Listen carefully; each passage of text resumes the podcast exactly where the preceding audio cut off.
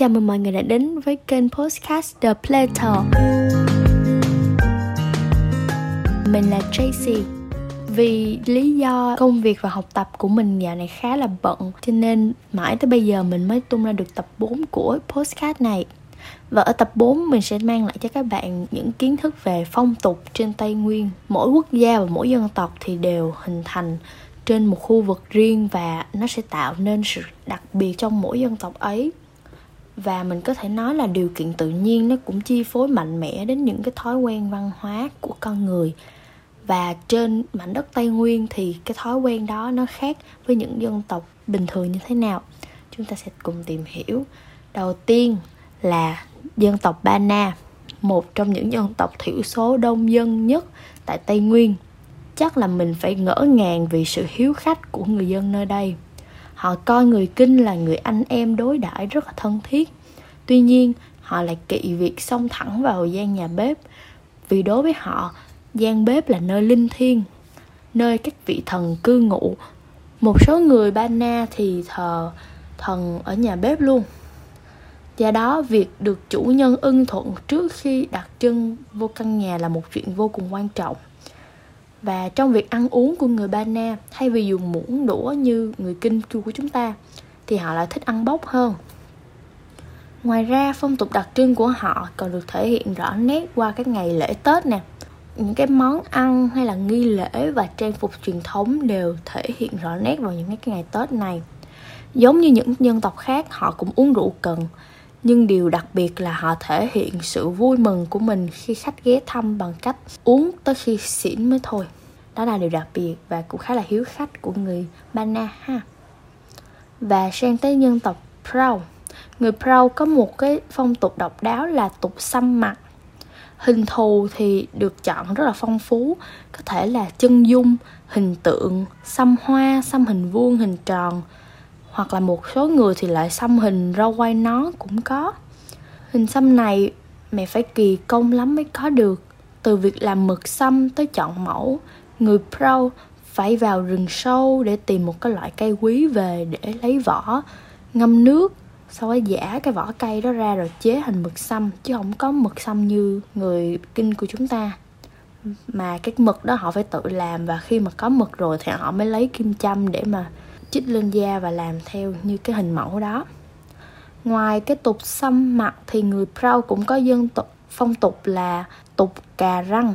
Sau khi già làng làm nghi thức cúng gian trời, tiếng chiên vang lên báo hiệu buổi lễ bắt đầu thì những cái người đàn ông thạo việc dùng đá mài liên tục gần 2 tiếng, cho đến khi bốn cái răng cửa, hàm trên, sát đến lợi thì mới gọi là hà thành công nghĩa là họ sẽ đắp vào lợi một cái loại cây rừng để tránh nhiễm trùng và cho vết thương mau lành. Những ai hoàn thành nghi lễ cà răng này thì mới được coi là trưởng thành và có quyền tự do tìm kiếm người bạn đời của mình. Cộng đồng người pro quan niệm tục cà răng là một nghi thức chuẩn mực và khuôn mẫu về cái đẹp, đồng thời thể hiện lòng can đảm để vượt qua những cái thử thách đầu đời của một người đàn ông. Đối với những người không được cà răng thì khi chết, linh hồn sẽ không được về với ông bà tổ tiên ở thế giới bên kia. Và đây là một cái khá là lạ. Và dân tộc thứ ba sẽ là Churu người Churu theo chế độ mẫu hệ, người con gái sẽ là người chủ động trong hôn nhân, chứ không phải con trai như người kinh của mình. Thì khi con gái được chọn chọn được cái người bạn trai của mình, thì con gái sẽ về thưa với cha mẹ thông qua cái người mai mối và sẽ đem lễ vật đến nhà trai để làm lễ và ra mắt khi có người dạm hỏi, nhà trai cũng sẽ e lệ, sẽ từ chối lấy lệ 2 đến 3 lần để khiến cho nhà gái phải nhờ người mai mối đi về 7 năm 7 lần thì mới xong. Được sự đồng ý của nhà trai thì nhà gái sẽ đem lễ vật sang. Và nếu bằng lòng thì hai người sẽ định luôn ngày ăn hỏi. Nhà gái thường sẽ lấy hộp cườm chia cho tất cả trẻ con và người lớn trong nhà để chứng minh. Và khoảng một tuần sau thì đôi tân hôn đó sẽ ở nhà trai trong vài tháng. Một năm sau khi cưới thì nếu mà hai vợ chồng làm ăn giàu lên thì có thể trở về nhà chồng đem theo hoa lợi kiếm được để biếu ba mẹ chồng còn nếu mà đôi trai gái mà lấy nhau không được sự đồng ý của cha mẹ thì nhà gái phải đền vạ cho nhà trai, thường là một con heo lớn để lấy thịt đãi làng. Vợ chồng xin ly dị nhau thì người khởi xướng phải đền cho bên kia 2 đến 7 con trâu. Nếu duyên cớ chính đáng, còn không thì là 15 con trâu. Wow. và sang tới dân tộc Cờ Ho. Nhắc tới dân tộc Cờ Ho thì mình phải nhắc tới phong tục ma chay. Gia đình nào mà có người mất thì cả làng sẽ tự động đến giúp đỡ mỗi người một việc, tiếng chiên sẽ ngân vang lên để tiễn đưa linh hồn của người mất về nơi an nghỉ.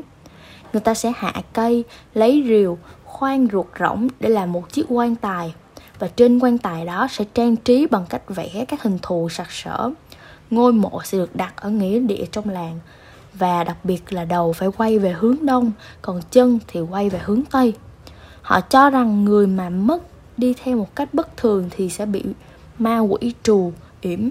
Cho nên khi chôn cất cũng phải cắm xung quanh những cái lưỡi câu, những cái con vật như là cốc, ếch sẽ mắc câu, sẽ tìm được người thân trong gia đình giữ lại. Còn đối với người chết bất đắc kỳ tử thì họ sẽ kiên trong 8 ngày. Thì 8 ngày đó họ sẽ không đi ra khỏi làng và khách cũng không được đến. Khi thấy lá cấm nhà để báo hiệu là trong nhà có kiên cử sát người chết bất đắc kỳ tử chôn riêng, chứ không được chôn chung trong nghĩa địa của trong làng.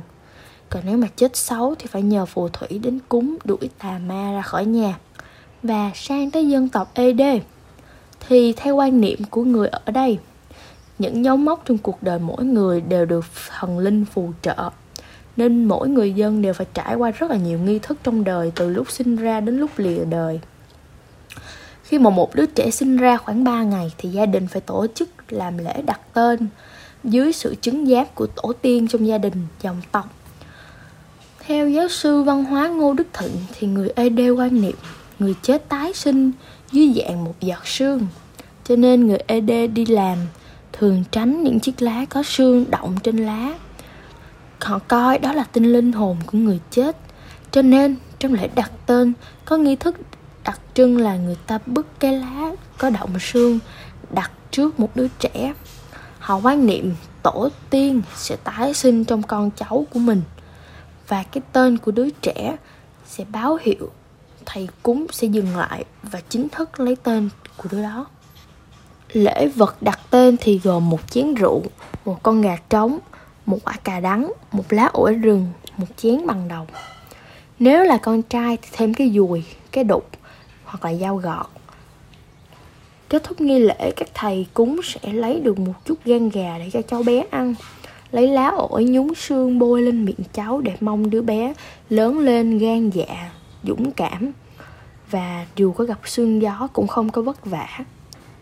Thì theo cái quá trình đó thì người ED cũng có lễ trưởng thành, lễ kết nạp anh em và kết thúc cuộc đời bằng lễ bỏ mã. Và như vậy thì tập 4 của mình đã kết thúc. Mình đã giới thiệu với mọi người sơ qua về những cái dân tộc và những cái phong tục đặc trưng riêng của họ. Thì qua những cái phong tục này mình thấy, dù họ sống trên một mảnh đất nhưng cái nền văn hóa và tư tưởng của họ lại theo một cái rất là khác nhau và mỗi dân tộc đều không giống dân tộc nào hết. Và đó đã tạo nên sự đặc trưng và đa dạng trong văn hóa Tây Nguyên. Và 4 đã đến đây kết thúc rồi. Xin cảm ơn mọi người đã lắng nghe. Tạm biệt.